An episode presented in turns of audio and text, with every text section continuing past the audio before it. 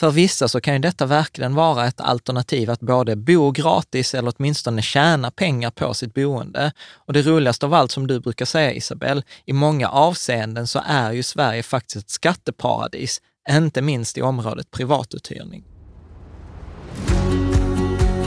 Du lyssnar på Rika Tillsammans-podden som handlar om allt som är roligt med privatekonomi. I den här podden får du varje vecka ta del av konkreta tips, råd, verktyg och inspiration för att ta ditt sparande och din privatekonomi till nästa nivå på ett enkelt sätt. Vi som gör den här podden heter Jan och Caroline Bolmesson. Idag är det dags för avsnitt 176 och mm. idag var det liksom så här ett special eller spontan avsnitt. Vad betyder det egentligen? Jo, men det var ju så att vi hade ett par av våra vänner och bekanta, Jakob och Isabelle, över och eh, de driver ett företag som heter Mainhome mm. och jag brukar ibland skoja om att Jakob har världens bästa mailsignatur. Han har skrivit så här, vi hjälper sjuksköterskan gå ner i arbetstid en dag hon önskar. Vi hjälper dig att eh, tjäna 25 000 eller 50 000 om extra om året. Vi hjälper dig som företagare. Och vad de jobbar med är ju privatuthyrning. Eh, och de, Av? Eh av bostäder. Så hur ja. kan man som eh, privatperson liksom privatuthyra liksom sin bostad? Och, och, så är det så himla roligt för att Jakob har ju lång bakgrund i Försvarsmakten och entreprenör och Isabelle har ju drivit redovisningsbyrå. Så de har liksom både liksom det entreprenöriella och skattejuridiken. Eh, ekonomi ja, ekonomibiten. Delen. Så att till exempel Isabelle har ju så här skatteparadiset privatuthyrning, eh, pratar hon om att hur, hur lönsamt det faktiskt är. Eh, ja, ja, men det är ju också väldigt mycket regler kring det där. Ja, och, och, det, och vanliga misstag. Som vanliga folk, misstag, ja. ja. Så att eh, det, det lite roliga var så att, då sa jag så här, men istället för att vi pratar om det här uppe, låt oss gå ner.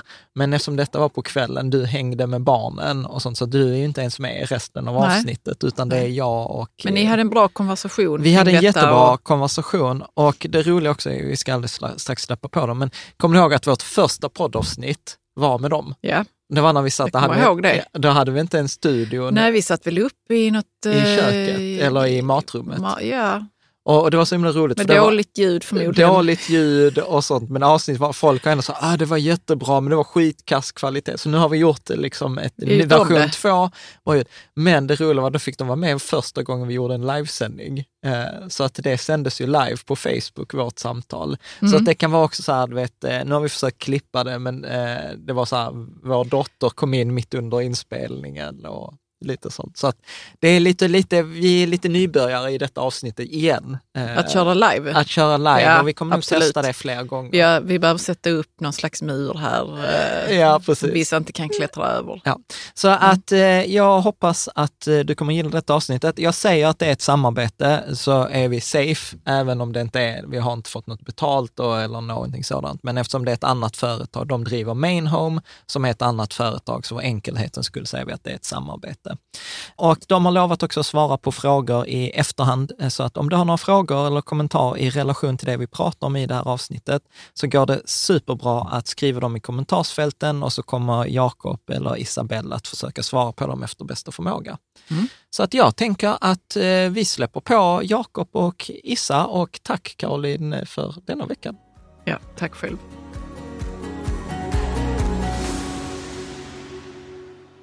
Varmt välkomna Jakob och Isabelle. Eh, ni är ju eh, ett par vänner till mig sedan flera år tillbaka och ni har ju en lång bakgrund inom det här med att bo gratis, tjäna pengar på sitt boende. Men det är ju inte det ni har gjort från början, utan Jakob, du har ju en 15 år lång karriär inom Försvarsmakten som mm. officer, jobbat med mycket med logistik och ledning och sen sitter du i styrelsen för Företagarna i Göteborg och jobbar mycket med liksom att engagera för att få ett bättre samhällsklimat och liksom att jobba tillsammans med politiker och mycket lobbying. Och eh, du Isabelle, du är ju så här ant entreprenören som har gjort liksom allt från eh, drivit frisörsalong till att vara eh, ha en redovisningsbyrå och mm. Eh, driva ett fastighetsbolag. Och eh, nu har ni tillsammans det här bolaget Mainhome, mm. där ni egentligen tar det här där ni själva började med privatuthyrning och bo gratis och hjälper andra mm. med, med det här. Vill ni lägga till någonting? i presentationen? Nej, Nej jag tycker det är... Det gjorde du ypperligt. Ja, så, ja men tack. Och jag tänker också, jag ska också vara tydlig med så här, detta är ju inte något eh, liksom, samarbete, eh, utan jag, men jag säger att det är ett samarbete, så har vi alltid safeat KON med all så här marknadsföringslagstiftning. Så det är ett samarbete mellan Rika Tillsammans och Mainhome.ab, punkt. Och sen så kan vi prata om allt eh, mm. möjligt. Mm. Men varför jag ville spela in detta, mm. detta avsnittet, det var ju så här att Jakob, jag fick ju mail av dig här för några veckor sedan när vi planerade att ni skulle komma och hälsa på. Och så skriver du i signaturen så här, Typ, ja men eh, en, en sjuksköterska kan gå ner 20 procent i arbetstid, en pensionär kan höja sin lön med 25 procent, en företagare kan plocka ut mer än 85 000 kronor per år. Och allt tack vare de här sätten som ni själva har gjort och ni hjälper andra med. Och då blev jag så här, fan det där är ju världens bästa mailsignatur. Så, så kan du inte ge lite så här kontexten. Hur, hur kommer det sig liksom att eh, ni började med det här att bo gratis och tjäna pengar på sitt boende? Eh, ja, men det var för att vi flyttade ihop. Eh, och eh, Isabelle, Isabelle var ju ekonomikunnig. Jag är bara mattenörd och eh, då jobbade jag som logistikchef. Och när vi flyttade ihop så, eh, jag har två barn mm. och vardagslogistiken måste fungera. Eh, det ska vara, skulle vara nära till barnens mamma eh, och alla de här sakerna. Och jag kunde redan bo där jag bodde. Mm. Men vi blev stört förälskade, köpte hus fyra månader efter vi träffades första gången. Och då föreslog Isabella att ah, men om vi har en uthyrning, då kan du bo kvar där Mm. Även om vi går isär. För... Ja, för vi kan väl vara ärliga, det var ju att jag inte ville bo i ditt hus. Nej, ja, men så var det ju. Jag ville inte bo i ett radhus inne i Kärra. Jag kände att det var liksom inte, inte så att jag ville, jag ville bo mera lantligt. Så. Ja. Alltså att jag kunde liksom gå ut med hunden och så på ett annat sätt. Så... Men det är ju inte naturligt. De flesta kommer inte på tanken så här, nej men då, då bor vi gratis. Alltså... Nej, men grejen var att alltså, vi bor utanför Göteborg, precis utanför. Så ja. att, alltså, det är lite kostligt liksom, att bo ja. där. Och skulle det bli så som Jakob beskrev då, att vi blir jättekära och sen så bara oj, det funkar inte liksom, när vi ja. väl bor ihop. Då vill ju inte han behöva rycka upp barnen och liksom försöka leta något nytt utan då är det ju bra om det boendet funkar för honom och kidsen själva. Ja. Och det är inte så himla lätt att hitta en villa utanför Kärra där du liksom bor lika billigt då som, ja. som i det radhuset du redan bodde i, som du hade haft i några år. Så att eh, då var det liksom så här, men ska vi kunna bo så som jag vill, ja. då behöver det finnas ett komplement där för att det liksom ska vara görbart för Jakob själv sen. Då. Mm. Eh, och jag safeade ju också och behöll mitt hus. ja, men då hade vi varsin reträttväg. Alltså, jag kunde bo kvar och hon kunde få flytta hem till sitt hus. Ja. Alltså vi är inte 20 längre. Nej. Du vet, man vill ju ändå lite så här, inte stå på bar backe och så här, hur blev det, där, det så här? Alltså det där, min mamma är ju ett av mina största fan, så hon lyssnar på alla avsnitt. Och hon är ju så att hon, hon träffade en man för tio år sedan. Mm. De har hus 500 meter från varandra. Uff, men, hon är, men hon är ändå så här, nej, men ibland så vill jag gå hem till mig. Ja. Liksom, och trots att de bor hos honom. Så jag, det vill hon fortfarande. vet, du vad, vet du vad hon precis har gjort? Eh, eftersom vi har hyresfritt i en av våra lägenheter just nu, ja. Eh, som är en fristående lägenhet på tomten, då, du kan ju berätta varför då. Ja, eh, för när man, eh, för att det ska hamna i privatuthyrning så måste jag eller mina närstående bo i huset del ja. av året. Ja. Eh, så därför vi har ett attefallshus och vi har även ett gammalt ombyggt garage. Och då hyr vi bara ut dem tio månader per år. Mm. Eh, fast i praktiken ungefär 20 månader i sträck. Så 10 månader första året, 10 ja. månader andra året. Och när vi har uppehåll där mellan hyresgäster då, ja men då måste vi använda det själv. Så nu så nu jag... passar ju Isabelle direkt på att flytta ut och ha kontor där ute. Han har ja. frustuga. Ja. Det, det är så? Ja. ja. Och det är så jäkla nice det. Jag kan bara säga, jag går ut till mig, säger jag då. Så här, tar nyckeln och slänger men, igen dörren. Men jag tänker vi ska prata om det här. För, för, för, att jag tänkte ju så här att ni har ju till och med på er hemsida, jag vet en sån webbkurs ni har, så har ni pratat om så här skatteparadiset privatuthyrning. Och jag gissar att ni har vissa tankar om Mm. Men bara så här, när var detta, när ni träffades och ni började vi, göra det här? Vi träffades fredag vecka 14, Fyra. 2000. Vecka 4, 2014. Mm, okay. uh, vi köpte hus till sommaren och vi flyttade ja. in 3 december ja. uh, 2014. Sen, och då började vi Eh, 15 december började vi hyra ut hennes gamla hem. Eh, på juldagen flyttade vi in Isabells redovisning i huset och vad var det, februari, mars någon gång så var uthyrningsdelen som fanns i huset i garaget, då var den renoverad, så då, då kunde vi börja hyra ut. Under den perioden så eh, då gick mina barns mamma bort. Eh, mm. Och det gjorde ju att ja, men då behövde vi vara hemma ännu mer. Men inom de här tre månaderna så vi hade ju redan en plan för det. Liksom. Eh, det var redan bestämt. Så hade vi inte haft det, då hade nog inte det här hänt. Då. Mm. Men i och med att vi hade det och jobbade på det samtidigt som vi kunde vara hemma mer och så fick vi hyresintäkterna så det liksom vägde upp för bortfallen lön. Då.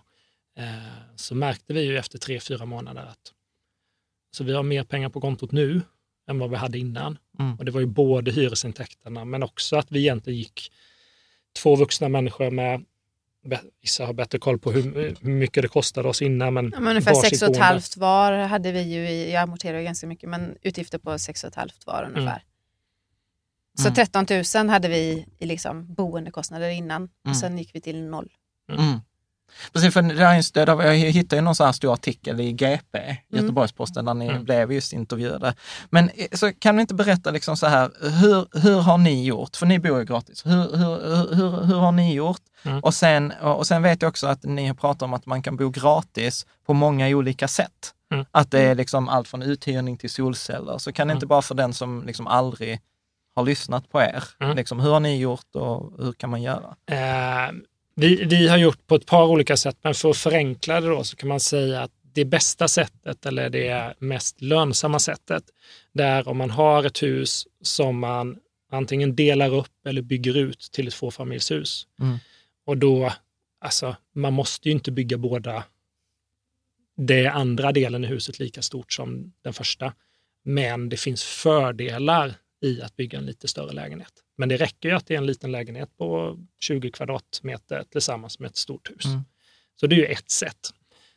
Um, för, fördelen med att bygga en större lägenhet, det är ju att då kan jag få in andra typer av hyresgäster. Så. Men det kan vi ta ja, det kan vi bara, men, men jag tänker så här, bara för, för måste man liksom bygga nytt? Alltså kan man inte liksom, eller kan man bygga om eller liksom, hur funkar det? Ja, man, ja, man kan bygga om, men när man bygger om och när man delar upp ett hus från ett enfamiljshus till ett tvåfamiljshus, oavsett om jag bygger ut det eller om jag delar av det, eh, så krävs det antingen en bygganmälan, och det är om jag delar av huset helt och hållet eh, till två lägenheter, eller så är det ett bygglov om jag bygger ut i mer än 15 kvadrat.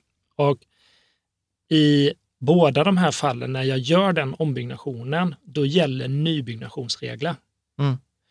Så, och det, och det är en av de största fallgroparna egentligen, eller mm. en av de, den feedbacken vi har fått från ett antal följare och liksom kunder och så, att eh, de har missat att de behöver ha en viss rumshöjd eh, för att skapa brandavskiljning och ljudavskiljning. Då. Och, och därav, nej, du måste inte, du kan bygga om ditt befintliga hus, men då måste du tänka på att du får rätt rumshöjd framförallt och för, för, för jag vet ju till exempel så att ni var ju hjälpte när vi, när jag och Karo flyttade in i mm. vårt hus, så var vi till exempel här i källaren och här är inte jättehögt till tak. Här, här, är väl två, ja, inte ens två meter Nej. till tak. Och då sa, för då hade jag en tanke så ja men man kan hyra ut för det är en stor källare. Och ni bara, ja, nej, nej. Mm. Äh, kan kan man ju. Men... Kan, ja, men precis. Men vi la ner den idén eh, liksom ganska, ganska snabbt. Så, och, och, så att om, om, man skulle sammanf om du skulle sammanfatta det i tre punkter. Liksom. Så man, mm. Om man har ett befintligt så kan man kanske hyra ut ett rum eller hyra ut, men det är viktigt att man uppfyller liksom, Alltså, uh, jag kan ju göra det med en inneboende. Då behöver jag inte följa de här reglerna. Alltså jag kan ju hyra ut del av mitt boende utan att dela upp det i två lägenheter. Ja. Uh, och då kan jag hyra upp, ut, ut till fem, upp till 50 procent av mitt boende.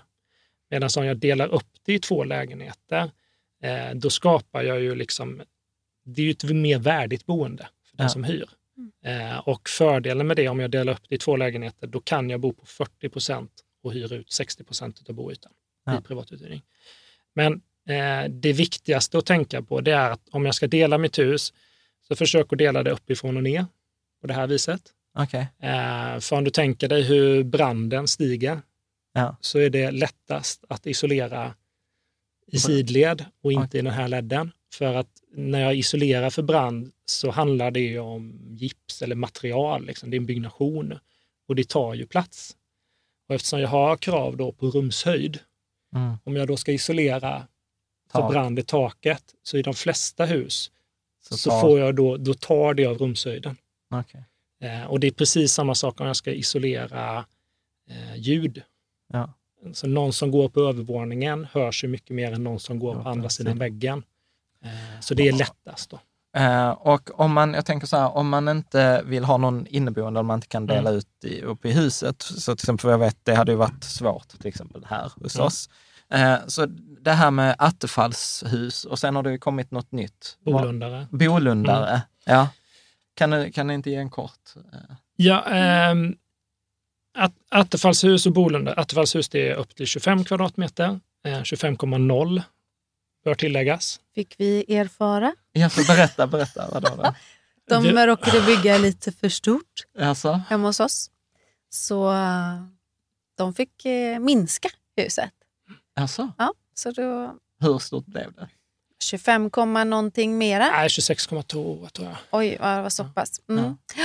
Ja. så det blev lite för stort. Så då fick de liksom flytta den ena väggen där vi inte hade badrum och Ja. köksdelen utan liksom vardagsrumsväggen. Det var så ganska lätt att flytta den. Och så till och med så här trycka in husknutarna så att de blev infällda i pane- ytterpanelen istället för stack ut. Du vet. Ah, Men det kan man se på en del attefallshus som man köper färdigproduktion. Då kan Mm. de ha sådana här äh, kantskivorna kan vara plåt. Så För, tunt, för liksom. att eh, det du mäter det är ju mellan hörnen. Aha. Och, Ytter, och, och då blir det liksom. yttermåttet 25,0. Ja. Eh, felet som eh, de här eh, hade gjort det var att då hade de ju satt grunden 25 kvadratmeter. Jaha. Och de kom ju Allt är utanför. alltid utanpå. Så då, Men, men berätta, för, för det där är också en sån där, jag, alltså jag är, detta är ju inte min hemmabana, Nej. men alltså så här, det är inget konstigt med ett attefallshus med typ kök och badrum och dusch och... Nej. Nej. Okej, Ja, men det är som en liten lägenhet. Ja. okej. Ja, som en, alltså så här, min studentkorridor var ju 21 kvadrat. Ja, så det att, blir så att, typ det. Ja, jag bodde ju där i fem år och Mm. trivdes hur bra som helst. Ja. men, Men, det, men så att- det är andra alternativet Ja, då? så attefallshuset 25 på utsidan, ungefär 21-22 på insidan. Och sen kan du ha ett litet sovloft också. Så Okej. det är upp till eh, fyra meter högt från eh, medelmarknivån. Så eh, om du ställer det rakt på marken då, ja, men då blir det ofta en rum, vanlig rumshöjd och ett och ett loft. sovloft. Eh, Du kan ju gräva lite neråt också. Precis, Men- så då kan du få två våningar. Men vilka är det, så vilka är det som hyr? Vanligast? Eh, vanliga typ, eh, si- jag skulle säga att det är mestadels singlar eller unga par. Och eh, ja, men så här vanliga workers. Det, för oss blir det ju folk som, många som typ har jobbat på Volvo eller ja, men som kanske vill testa och bo på Lite på lite mer landet då. För att vi bor ju inte mitt i stan. Men inte... Så, vänta, vänta, vänta, vänta, vänta. Så att detta funkar på landet? För detta hade jag tänkt så här, ja det hade säkert funkat för mig som bor i centrala Malmö. Mm. Men detta funkar alltså på landet Ja, men också? alltså, vi bor ju knappt en mil från Göteborg. Vi för- för- men jag och tycker och det, är finns inga lägenheter i Göteborg. Så... Okej, så för mig är detta spännande. För det- jag har så mycket fördomar. Så här, när man inte kan någonting Mm. så har man så mycket fördomar. Men Nej, men det har inte varit några problem Nej, liksom att få... Men säg att vi bor två, eh, två och en halv kilometer till närmsta busshållplats. Men eh, alla kan ju ha bil och parkera hos oss om de Mm. vill. Eh, och om jag elcyklar så elcyklar jag från mig och in till centrala Göteborg på Jo. 30 minuter. Alltså, men du är också för ex-militär. Nej, nej, nej. Eh, Alltså, Alltså, jag med. Hon med elcykel. That's the shit. Det är inte så här. Nej, nej, det nej, nej, skulle jag aldrig. Men okej, bra. Så, så att attefallshus och bolundare. Det, Ja. så, att, så att om man ska då tjäna pengar på sitt boende, Mm. så, så då är det egentligen så här, typ två spår, eller är det tre spår? Ett tredje kan ju vara att du bygger om, eh, bygger om eller till en befintlig bygg, en komplementbyggnad på tomten. Okej. Det kan ju vara ett garage eller en annan byggnad. Eh, antingen att du bygger om den eh, eller att du lägger till en våning till exempel. Eh, och då beroende på hur mycket du bygger till och så vidare, ja, men då det, all, det blir bygglov oavsett eftersom du förändrar, eh, förändrar användningsområdet för den byggnaden. Okay. Så då blir det alltid ett bygglov. Mm. Ja, eh, bra. Så, eh, och, sen, och sen är det liksom, eh, parallellt med detta så är det liksom spåret att äga en mm. fastighet, men då bor man inte i den själv. Nej, men du kan ju ha det som privatuthyrning också. Eh, men då behöver du bo där del av året. Vi, mm. hade ju, vi har ju en sån fastighet som ligger utanför Borås eh, där det är två lägenheter. Och där hade vi ju nu i sommar faktiskt att den ena lägenheten där stod tom. Och den är precis eh, 40 procent mm. av eh, boytan. Så att då valde vi ju igen mellan att liksom antingen försöka hyra ut den på korttidsuthyrning som Airbnb då. Antingen det eller så hade vi ju kunnat använda den nu i sommar som sommarhus mm. och därmed plocka in den i privatuthyrning igen. Mm. För det ska vi prata om och detta handlar bara om skatten. Det är därför ja. det är så viktigt ja. att prata. Okej, okay, eftersom vi ändå börjar nysta i det där, mm. så, så Isabelle, berätta. Skatteparadiset Sverige privatuthyrning. Mm. Why? Why? Inte, inte why, det var en dum fråga, men vad? Eh, snarare man, vad? Jag, jag, kan börja med why.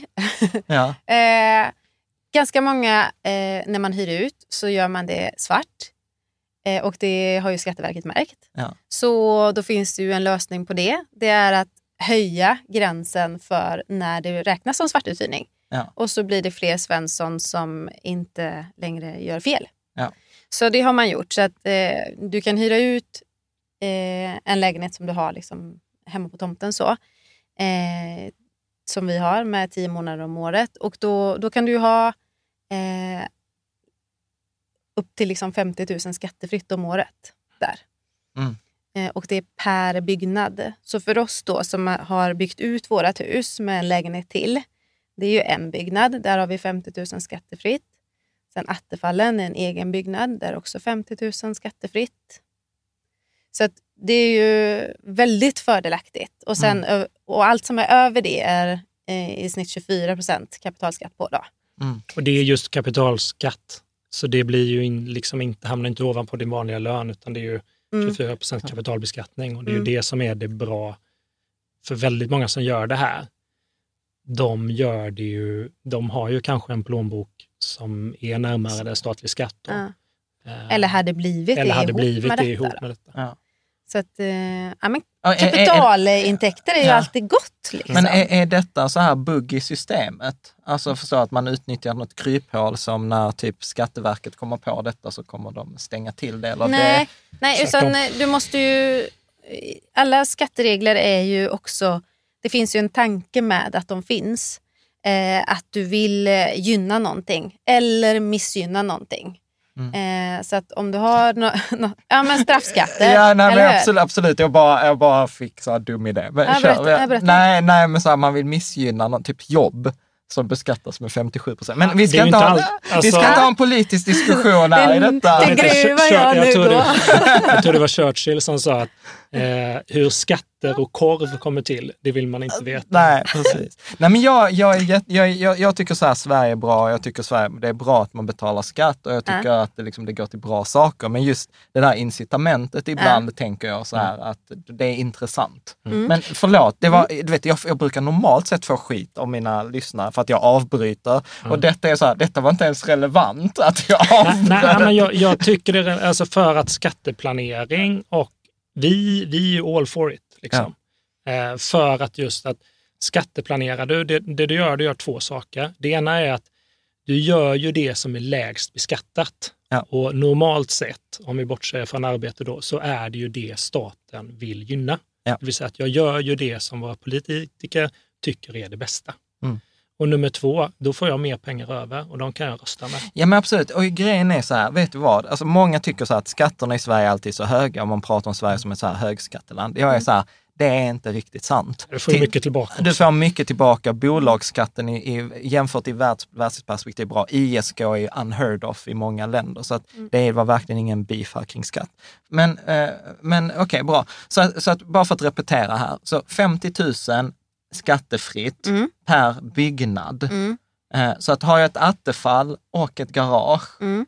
och en vanlig liksom, till del av huset, Mm. så kan jag ha uppemot 150 000 skattefritt. Ja, men då tänker jag så här också att det ska också vara skäligt att du faktiskt använder de här eh, fristående byggnaderna del av året själv. Så att vi till exempel, vi har ju Fyra, jag har fyra syskon. tusen Ja. syskon.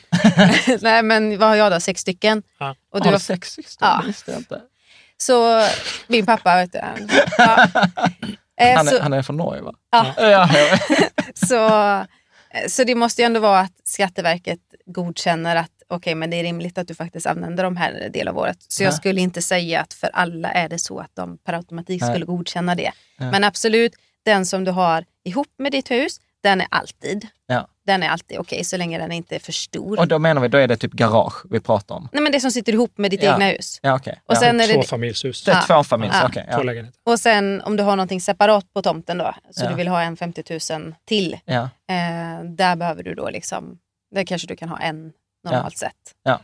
Så, så vi, vi är ju undantaget med tanke Ja. på att vi har så stor närstående. ja, men det är som Fast alltid... det vet vi inte, det har inte varit prövat. Det är mycket möjligt Nej. att Skatteverket bara skulle säga ja, ni har följt reglerna, vi Ja. backar.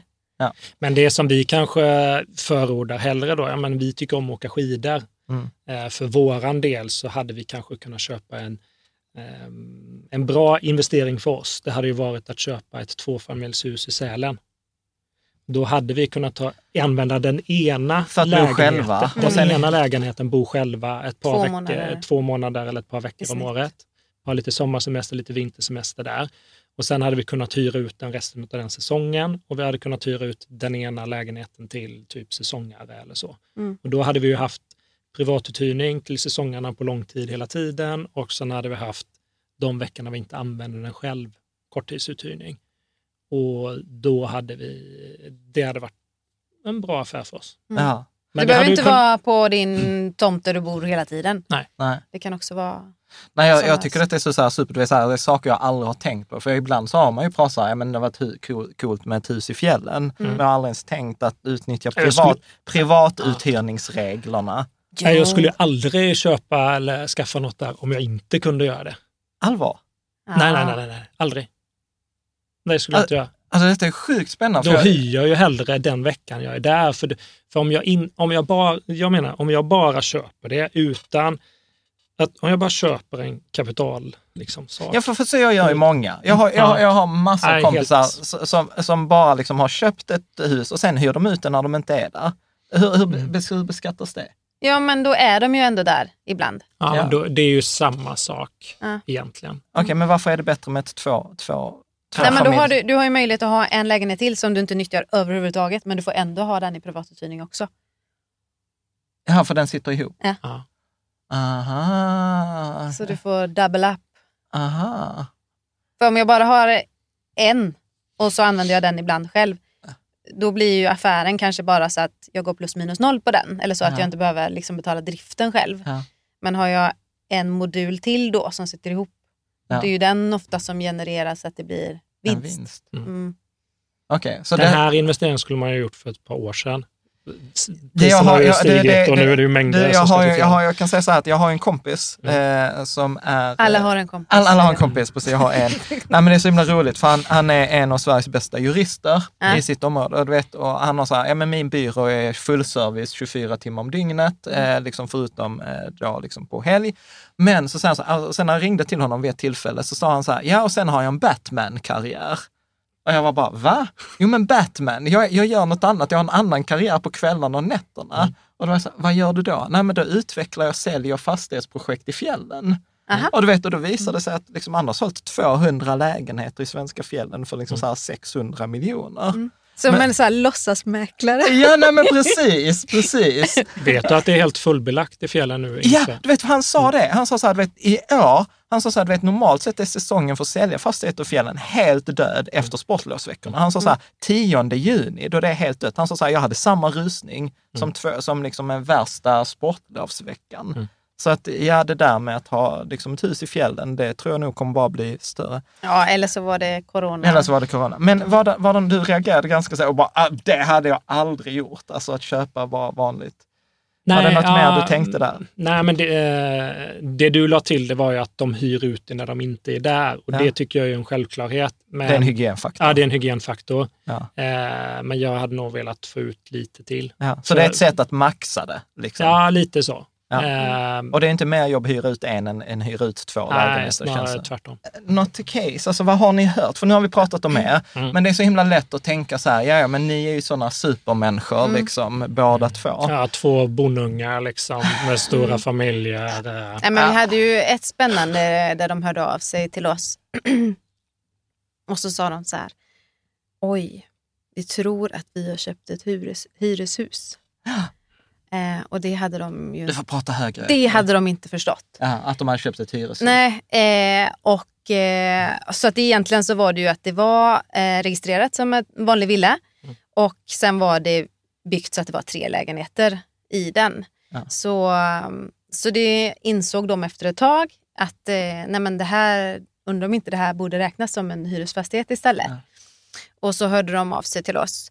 Eh, och då fick vi ju räkna på tillsammans med dem, är det värt att ta bort den ena lägenheten och in, ja. liksom införliva de kvadratmeterna så att det bara blir ändå två lägenheter? Eller är det värt att ha kvar det så och faktiskt registrera om det och göra göra ja, om. Det ett riktigt ja. för, för, att om man, om man driver det som ett riktigt hyreshus, mm. då blir det så näringsverksamhet ja, och då blir det liksom hälften i, ja, hälften i skatt. Ja, liksom. ja, och de hade ju vanliga löner och så utöver. Så att, eh, ja. Så jag skulle säga att det beror på, det är inte allt, du kan ju skatteplanera även där ja. på ett bra sätt, mm. men eh, det vanligaste är ju att eh, personer köper det privat. Ja. Och sen, och sen blir det näring, kommer, ja. hamnar man i näring och då hamnar man ju som skatt i en enskild firma. Mm. Och, och, då, då blir det väldigt mycket skatt. Liksom. Mm. Men det som de hade gjort som var fördelaktigt för dem nu då, det var ju att de hade renoverat ganska mycket. Mm, ja. Så att vi räknade på det att ja, men om, om vi lägger över det till en enskild firma istället och jag rättar ja. flera år tillbaka så blir det ändå inte så överdrivet ja. taskigt. Men vad, liksom. vad, kan man tjäna, alltså för det tror jag många som lyssnar på det här tänker så här, så vad är uppsidan? Alltså ja, att jag, får, jag kan ta ut 50 000 till, till noll skatt. Mm. Men, men det är ändå så att de pengarna ska ändå in. Det är någon som ska betala. Mm. Men så, så liksom, hur svårt är det? Alltså vad kan man tjäna? Vad tjänar den genomsnittliga som har ett attefallshus som hyr ut det? Jaha, ett, ett attefalls... I mina, jag har ett standardkalkyl och då brukar ja. jag säga att lägenheten kostar 800 000 att bygga. Ja. Hälften byggmaterial, hälften arbete. Mm. Ish. Ish. Mm. Det stämmer inte på ett attefallshus, men det spelar ingen roll för ett attefallshus ger ingen rotavdrag. Ja. Det gör det om jag bygger ut mitt hus. Eh, attefallshuset har jag, eller lägenheten har jag 5 000 hyra för. Jag belånar fastigheten till 75 procent eh, med 2 ränta. Och när jag då har betalat skatt och räntor på det så får jag ut ungefär 25% avkastning på insatt kapital för attefallshuset per år. Så 25 procent på 800 000? Nej, 25 procent på det du Ja, på det jag har lagt, det jag satt in, okej, okay, på det egna kapitalet. Jag känner mig 20, inte... 25 procent utav byggvärdet. Ja. Mm. Eh, medans i, om, jag, om vi är ett par som gör det här då och bygger ut ett, till ett tvåfamiljshus, då ligger jag upp mot 70 procent på eget insatt kapital. Eh, eftersom jag har kunnat få 100 000 i rotavdrag när jag byggde den byggnationen. Mm. Så därav att vi, och plus att där kan jag hyra ut 12 månader om året mm.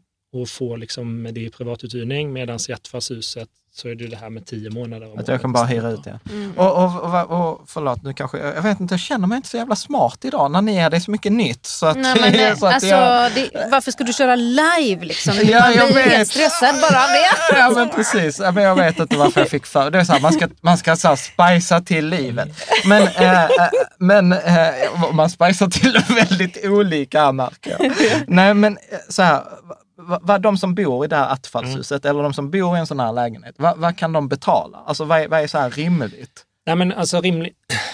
Jag fattar vi, att det är vi så har en skatte och redovisningsbyrå och vi driver ja, Main Home. Ja, Vi måste ta skäliga hyra. Ja. 5 000, vi hade kunnat ta mer än 5 000 för attefallshuset. Ja. Mm. Inne i centrala Göteborg så vet jag att det finns attefallshus som hyrs ut mellan 12 och 15 000 i månaden. Det tycker jag är på gränsen.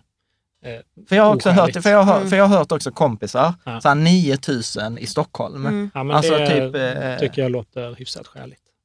För att det, du räknar ju ut, om vi säger så här, det finns ett sätt som du räknar ut hyran Ja. på, men eh, om du tar mer än så, så kan du inte bli straffad för det av olika anledningar ändå, vilket gör att det är ingen som följer de reglerna. Men Ja. regeln är att ta kapitalvärdet för eh, fastigheten du ska hyra ut, Mm. gånger en skälig avkastningsränta. Och den skäliga avkastningsräntan när man införde reglerna, det, då sa man, det är 3 procent man sa då, 4, Ja, jag tror det var så här, någon Ja. procent ovanför ja, ja, 2, statslånen. 2 procent ovanför ja. statslåneräntan. Ja, Och statslåneräntan låg någonstans 1-2 procent då. Ja. Mm. Eh, Men jag menar nu ligger ju statslån Räntan på Ja. minus. Liksom. Eh, Men det har liksom inte följt med i den där diskussionen, så man pratar fortfarande 3-4 procent av kapitalvärdet. Aha. Och sen får du också lägga till de kostnaderna du har för driften då, Ja. eller underhållet. Eh, I början så har du inget underhåll, så då, är, då handlar det ju kanske mer om ett schablonvärde för underhållet. Då. Eh, Men- och, när du, och sen dela på allt det där på 12 månader och så får Ja. du en hyra. Ja, men bra. Men, men det är så, så att, ja, Ja, fast det är ju ingen hyresgäst när du bara har en sådär på tomten. Det är ju Ja. ingen hyresgäst som säger så här, nej men jag Och- klagar, jag är inte nöjd för att jag har ju... de som- har ingen annanstans. Nej, men vi har Nej, ju och- bostadsbrist och det är ju och ett sen annat har ju problem. jag som liksom. eh, hyresvärd då i privatuthyrningslagen så har jag ju, alltså jag kan ju säga upp dig Ja, eh, på, utan skäl. ja, Plus att eh, om du går till hyresnämnden så kan du aldrig få retroaktivt då. Eh, Ja. Liksom att jag behöver betala. Så att, eh, och det tycker jag det är lite fult då att utnyttja det. Ja, att sätta sådana oskäliga hyror som Ja. liksom 15-16 tusen för 21 kvadrat kan jag ju tycka är lite väl. Liksom. ja. Men, Fast men, samtidigt så vem, ja, någon hyr. Jag Ja, vet men- inte men- vem men som det- hyr ens. Jag hade inte ens haft de pengarna. nej, men om man, om man tittar på, om jag, den kalkylen jag sa, ja. det var Som- fem- som 5 jag- 000 förlåt. i hyra. Vänta, förlåt. Ja. Jag- Jag gör så att jag, vi lägger ut den i samband med videon så att man inte här, "Ö, ska anteckna. Ja. Liksom här. Men, Men, men den kalkylen då på 5 000 i hyra per månad, vad sa jag, jag fick ut 24, 25 till 70 procents avkastning på eget kapital efter Kanske man kan ränta vara och skatt. nöjd. Kanske man kan vara nöjd med det. ja, ja, ja. Kanske inte måste, Maxa. även om vi gillar att maxa, så kanske man inte måste Nej. maxa så. Och Nej, men jag vi, gillar- vi, vi, vi är mycket för det här liksom också att det måste fungera till en helhet.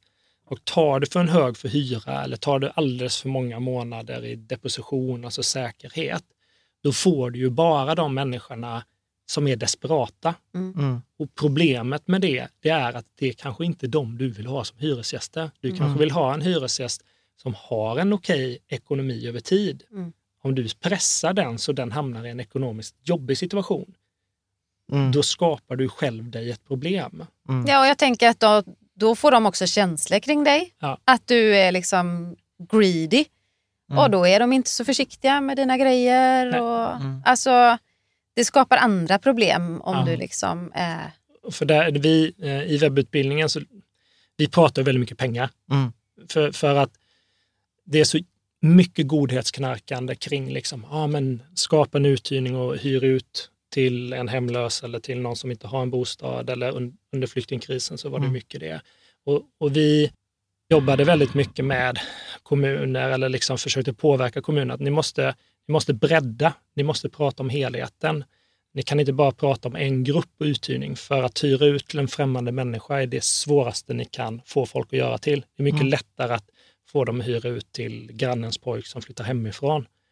Och nummer två, det är liksom att ni måste berätta om helheten. Mm. Ni måste berätta om avkastningen, pengarna också. Mm. Men det vill ofta, när vi pratar godhetsknarkande så vill man inte prata det. Man vill bara prata att det är så fint att göra det här. Men finns det inte en ekonomi i det Mm. hela vägen Så blir det inte hållbart. så blir det inte hållbart. Mm. Eh, så, Så är det Ja. någonting mer så här när vi pratar om uppsidorna? Alltså så att, så vi har pratat så här, det, det är låg beskattning, upp Mm. till 50 000 Mm. och jag kan hyra ut för 5 000 kronor i månaden i 10 månader, så det är de där 50 000 kronorna. Mm. ah, ja. Och, och, och sen finns det idag, och det, det kanske vi kommer till sen, specialreglerna, vad man ska tänka på Mm. med vanliga liksom, misstag. Är det någonting, alltså om vi tittar på liksom, upp, nedsidan av det här, liksom, vad, vad är det man offrar för att tjäna de här pengarna? För jag har fått in lite läserfrågor här nu i livesändningen och innan Där det är så här, men tänk om man inte gillar den som bor där. Mm. Alltså vad är, Då- vad är nedsidorna? Ja, ne, ne, om man inte gillar den som bor där, så är ju nedsidan, har jag bara en uthyrning, eh, då är nedsidan att jag kan säga upp den personen när jag vill. Och då har den personen tre månader, eller upp till fyra månader. Så tre månader från nästkommande år, eh, månadsskifte på sig att flytta. Mm. Vill den personen flytta för den inte trivs med dig, Ja. så har den en månads uppsägningstid från nästa Månadsskifte. månadsskifte. Så det vill säga att den kan flytta relativt snabbt. Ja. Det vill säga att då står du där och behöver ha en ny hyresgäst i ett attefallshus där jag ändå måste ha två månaders fritt, så behöver man inte ha den stressen. Mm. Så det kan ju vara en nedsida. Eh, men jag kan alltid säga upp hyresgästen. Men man offrar ju en bit av sin tomt. Eh, du, off- Det gör man ju. du offrar en bit av din tomt eller en del av det du äger. Och många säger så här, bara, ah, fast jag vill inte ha liksom, jag vill inte ha grannarna så tätt inpå, jag vill inte bo i en stugby och så vidare. Och där, därför handlar det om avskildhet. Mm. Att skapa avskildhet. För att, ja visst, jag kanske inte trivs med den personen jag hyr ut till, men jag hyr inte ut till den för att vi ska umgås. Mm. Utan hemma har vi ju delat av, vi har inga fönster i de riktningarna eller så har vi frostat glasen. Eh, och vi har ju avskärmande staket eller väggar eller så, så vi möter ju bara hyresgästen på garageuppfarten. Mm. Och där lös, möter jag ju alla mina andra grannar också. Men här har jag ju valt mina grannar. Mm. Så, så det är väl skillnaden. Så, Jag Ja, skulle visst. nog säga att oftare att, att man faktiskt, i och med att man får välja sin hy- hyresgäst, att man faktiskt är, är nöjd med den än att man känner att åh nej, Men- jag men- fick en hemsk granne. Hur, hur är det så att hitta, hitta hyresgäster då? Är Ja. det svårt enkelt? I Göteborg, Ja, nej men det är ju lite olika. Ja. Eh, eh, jag som sätter ut annonserna då, Ja. jag får oftast, eh, eh, om det är i Göteborg, hemma hos oss, eller om det är ute i Säve som är lite längre då från stan, kanske en och en halv mil. Och sen så är det, eh, sen har vi utanför Borås då. Där är ju det som är mest off om man säger. Eh, så jag får nu kanske 100 mejl om, om jag sätter ut en annons. Men och sen när jag hör av mig då att ja, men vill du komma på visning och sådär. Inte jättemånga som svarar. Eh, kanske 20 som svarar. Och så svarar kanske 15 att de vill komma. Och sen så bestämmer jag också datum och så, så hör jag av mig igen och säger ja, vi syns ikväll. Och då är det några till, som kanske fem, som säger oj, jag har glömt eller nej, jag kan inte komma. Så då är det tio som säger att de ska kunna komma och sen dyker det upp kanske fem. och det är bra siffror. Mm. Och det, skulle jag, det, det är ju ett medskick. Liksom. Om du vill ha en lägenhet i privatuthyrning, se bara till att komma på visningar. Så Du ökar, har så liksom ökar chansen. En miljon procents Kom, chans att få en kom dit lägenhet. och säg så här, jag kan betala tre månader i deposition och jag kan flytta in när det passar er. Det är så här, It's I you. love you. Ja, det här börjar bra. Och för, för det man kan säga mer då, alltså, vad söker vi för hyresgäster? Det, det måste inte vara den mest välbetalda, för den kanske kommer att flytta Ja. relativt snabbt. Det är, ja visst, det är klart att man uppskattar någon som har ett jobb eller, eller en som är student och liksom så. Eh, så är det ju för de flesta. Eh, men alltså, trevlig, välskött, Mm. eh, gör det de säger, Mm. passar tider, håller Ja, avtal. men så här lite vanlig hyfs. Det är som Mm. man önskar med en hantverkare ibland Mm. också. Ja, ja. Ja, ja, ja, liksom jag- Mm. det som jag förväntar alltså, Ja. hur Men vill du bli bemött själv? Liksom? Mm. Ja. Jag, jag tänker så här, vanliga missuppfattningar kring privatuthyrning. Nej, Vad men är det där är ju klassiskt en sån där att du tror att du ska umgås. det är så? Ja.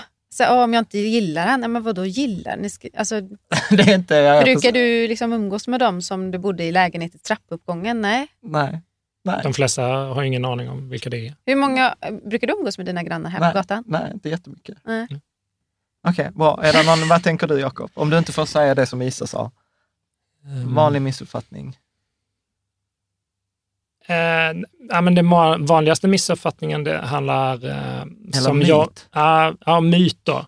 Ja, men det är att det är, det är riskfyllt eller att det är liksom alla hyresgäster är dåliga. Eller, alltså sådär, att, det är, att det är förknippat med stora risker. Eh, Och att man inte har räknat på affären, tänker man- jag. ja. Så att man fattar inte hur bra...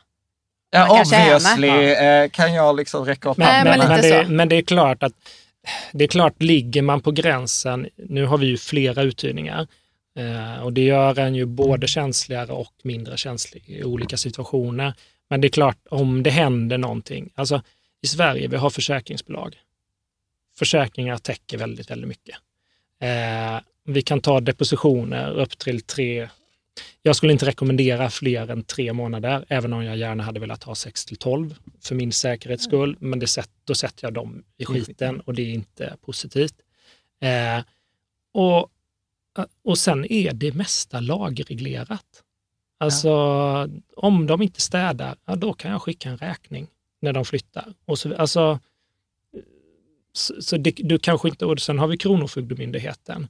Alltså, och du kanske inte får om du får problem så kanske du inte får dina pengar med en gång, men har du då tid att vänta lite, Då är det ganska safe. då är det ganska safe. Liksom. Vi Ja. har ett väldigt bra skyddsnät. Ja. Eh, Det har vi. Jag, jag, jag, tänkte, eh, jag tänkte att vi skulle snart gå in på läsarfrågorna, för det har kommit in en hel del eh, läsarfrågor.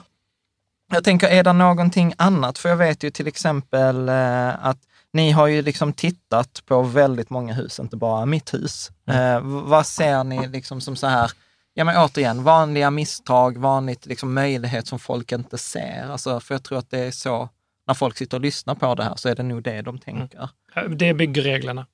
Det är bygg... Ja, det- och det- vad är, vad är de så här vanligaste fallgroparna på byggregler? Ah, exempel jag- för oss var det här, det kommer jag ihåg, på Ja. mitt hus var det så här, för lågt till tak Mm. Och sen att det var ingen brand, eh, att det ska vara två utgångar från varje ställe, Mm. typ. Ja, typ. Eh, antingen genom fönster eller dörr. Mm. Vad är det mer? Nej, men det är väl oftast, det är ju det det, alltså det, är ju det, det mynnar ut i. Att, och det är ju oftast rumshöjden. Ja, Eh, och som som ska vara minst. Eh, ja, i en nybyggnation 2,40 i rumshöjd. Men sen, finns, sen behöver inte det vara hela lägenheten. Det finns 2,10, 2,30, 1,90. Badrum och så. Kan Badrum lägre. kan vara lägre, förrådsdelar kan vara lägre och så vidare. Eh, så, så allt behöver inte vara full höjd och det går att kombinera med en liten nybyggnation Ja. kombinerat med något gammalt och så. Så, så det är oftast lösbart Ja. om man tänker så här. Om man, precis, så att istället för att tänka vertikalt, Ja. de har en våning, jag har en våning. Ja, tänk, sluta med det. Okej. Nej, men ja, alltså, och det är lite det så här dålig vanligaste. fantasi skulle jag vilja säga. Men, men så här, förlåt, jag som är helt idiotisk här. Alltså kan man ta ett hus och dela upp på det hållet? Oftast. Du Mm. kan ju sätta in en till trappa. Eller hur? jag vet inte! Ja, ja men alltså, du gör ett hål, sätt en spiraltrappa. Okej. Alltså, ja, men det är jag, inte det, jag tänker ju inte så. Nej. liksom. men, men sen kan du kan ju köpa ett enplanshus och då kan du lägga till en, taket. lyfta taket och lägga till en våning ovanpå om eh, reglerna i den, alltså om planen Ja. säger det då. Ja. Alltså Så att- stadsbyggnadsplan. Så för att sammanfatta här, okej, takhöjd Mm. och brand, brandregler. Mm. Det andra misstaget är att man tänker att man ska tänka horisontellt och istället för att tänka i två våningar så kan man tänka i två delar som Mm. har då två våningar. Mm. Är det något mer? Ja, och jag Vad tänker tänker, det märkte jag i alla fall när vi höll på att utbilda projektledarna och det att det är på något sätt att det ofta låser sig i fantasin. När man så, här, så, som, så som här då till exempel, att ja men okej, men då gick det inte att ha källaren då. Nej, Ja, då men- blev det ingen uthyrning. Nej, i, ja. Nej men eh, istället så här, jo men vi skulle, du skulle ju kunna ha förrådsdelen och badrummet i källaren och sen så bygger du bara ut en liten del till åt något håll då. Eller förstår du vad jag menar? Att, att man ofta så fastnar i att man hade en bild Ja. av hur jag hade tänkt mig att det skulle vara och sen gick inte det och då, då tog fantasin slut. Ja, då var det inte för mig. Ja. I, eh, I Och det webbutbildningen är så... du Ja, inte ja, ensam om. Du är inte ensam om det. Det är det jag menar. Jag- Utan att, att det är ofta så här att Ja, men, det, så fantasin var, men så bara så här, var det för mig. Så var det slut. Och sen, var, sen lyssnade jag på er, för nu har vi vår au pair. Ja. Liksom, och, då, då har vi satt in en så brandutgång i tvättstugan som inte var där, alltså Ja. till följd av det ni sa. Men, men du har helt rätt, alltså att man skulle kunna bygga ut Mm. för att upp, det- Alltså den tanken har ju inte ens slagit mig. Nej, men i, I webbutbildningen så har vi, vi lägger ganska stort fokus på byggdelarna. Ja. Eh, för att dels, dels för att visa men varför kan man inte bygga så här. För att Mm. Byggreglerna är ju till för att vi ska få bra boenden som vi trivs och leva i och mår bra av. Men hur gör vi när vi liksom ska spåna fram idéer i våra företag eller liksom på kickoffen eller så? Ja. ja men då tar vi ju liksom en post-it, mängder av post-its och så ritar vi bara mängder av alternativ och bara slänger ut dem. Ja. Gör likadant om du ska skapa en privatuthyrning. Okej, okay, hur skulle jag kunna göra här? Ah, jag skulle kunna höja taket. Jag skulle ja. kunna bygga det där borta. Jag skulle kunna göra det. Och sen kan du få mängder av alternativ. Och sen så börja kartlägga då. Okej, vad är, vad tycker jag om de här, vad, vilken del av huset använder jag? Ja. Ah, vi har ju kommit hem till mäng, mängder av folk som, ah, fast ni kan inte gå in där, eller där kan vi inte ha, för jag har så mycket lådor där. Så där får ni inte titta. Eller, nej men jag kan inte börja med det här ännu eftersom jag har inte städat garaget ännu. Ja men nu alltså, bygglov eller en bygganmälan, det tar 20 veckor liksom. Så jag tror du hinner städa garaget om vi bara bestämmer att det är där vi ska bygga. Så, så, att, eh. okay, så, så kan man nästan säga så här, att, för att min fantasi går också så här, vi har ju vissa rum som vi, alltså vi har stort hus, men det är så dum planlösning, så där är ju vissa rum som vi inte använder. Fast ni har ju jättehög rumshöjd. Ja. Här hade det varit jättelätt. och det skönt, så här, eftersom detta var så här spontaninspelning, Carro är ju inte ens här. så att bara, du Carro, jag har en idé. Mm, jag ja, tror inte den går hem. Nej, vi får se. Vi får se. Men eh, bra, är, är, det, är det någonting mer eh, som ni skulle säga? Uh, detta, är, detta är er erfarenhet från att ha varit hemma hos folk och tittat. Nej. Nej. Så här, så här. Det, är samma, alltså det är samma saker fast det är bara, bara från lite twist, olika. Ja, ja. Mm. Så här, kan, kan alla göra detta? Liksom? Skulle ni rekommendera alla att göra så här, När är detta lämpligt? Eller är det något tillfälle då det inte är lämpligt? Om det är, ja, när är det inte lämpligt? Nej, men vem ska inte göra det? Nej, men har du jävligt mycket pengar så behöver du inte göra det. Alltså helt ärligt. Ja. Det jag tycker är konstigt, det är att normen är att inte göra det. Utan man gör det när man har mycket pengar? Men, ja, eller när man ja. har lite mer entreprenöriellt tänk kanske, eller när man ligger i att man inser att jag måste göra en förändring i livet. Men normen borde egentligen vara att man gör det här, men nu har jag så mycket pengar och klarar mig så bra ändå, så jag behöver inte det här. Och varför ska man sluta med det då egentligen då? Ja, ja men det kan ju vara att då har man kanske vuxna barn som vill använda den ett ja. tag, eller du vet ja. att man gör så här hygglo-grejer istället. Ja. Men jag skulle kunna tycka att det, vill... att det är väldigt bra att göra det när man är, har, har familj som ja. vi har. Att man kan hitta ett sätt där faktiskt inte båda behöver jobba 100 procent. Eh, så att man får lite mer tid för, för barnen och liksom de här åren man ändå ja. har. Eh, och sen skulle jag också säga om man speciellt som kvinna vill skilja sig mm. och har möjlighet att behålla huset var det din... därför? Det var ju för att du är kvinnan var ju vårt förhållande. det är ju du som har barnen. Mm, ja, men, ja, men, jag... nej, men förstår du? Så att man ändå kan eh, bo kvar ja. men inte få allt för liksom, sug i ekonomi. Mm. Precis, för det, det, är min kompis i Stockholm. Mm. Hon, gjorde, mm. hon, hon, hon, gjorde det. För och hon var tvungen och som min mamma nu då. Mm. Att eh, nu bor ju hon kvar i den fastigheten där vi växte upp. Och eh, hon är själv i, på, i ett jättestort hus.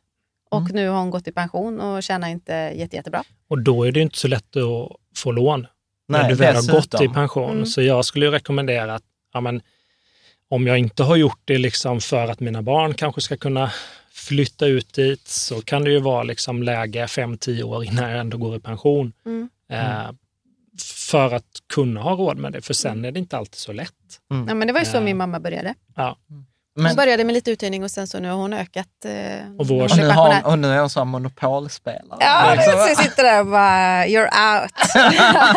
Nej, men eh, och hon kan ju tycka att det är lite mysigt att ha något att pyssla med. Att det är folk i huset och så mm. på ett annat sätt också för att inte det känna säger sig de flesta, de flesta äldre som vi kommer till. Där handlar det inte jättemycket om ekonomin utan det handlar många gånger att jag vill kunna bo kvar i det här huset för att ju äldre jag blir så är det tryggare. Det är mer osäkert att flytta byta område ju äldre jag blir. Då är det tryggare att kunna bo kvar här, men de inser att vi behöver inte hela den här ytan. Eh, och sen är det ganska skönt när man vet att det är någon i huset. Ja. Mm. Så det är, jag skulle säga det är det vanligaste bland mm. äldre mm. eh, som vi möter. Men sen, men sen eh, våran Felix, vår äldste, han, eh, när han gick i nian så bodde han ju fyra månader själv Ja. i vårt attefallshus. För vi behövde den här luckan där vi hade, bodde själva eller med närstående. Eh, Och Jakob, han så här. Mitt barn ska flytta hemifrån. Och jag bara, han bor tio meter åt det hållet. Det kan ju bero på att det gick ju så snabbt. Det var inte riktigt, mitt pappahjärta var inte riktigt där då. Och han var ju inte, alltså han gjorde ju allt själv. Ja. Så det var ju mat, allt, allt. Så det, Ja. han var ju nästan aldrig inne. Så jag fick ju gå ut och hälsa på Så på honom. liksom. honom. Åh, så flytta, fly, flytta ut light. Eh, liksom. Ah, Men vad eh, jag, tänker så här, eh, bara så här sammanfattning innan de här läsfrågorna. Mm. Eh, så här, civilrättsligt, ni har ju varit inne så att attefallshus, om det inte är i anslutning till huset, är det Mm. korrekt så får jag bara hyra ut tio månader om året. Nej, du får hyra ut hur länge du vill. Mm. Men om, för att få det skattemässigt i privatuthyrning så måste du eller närstående bo i huset del av året.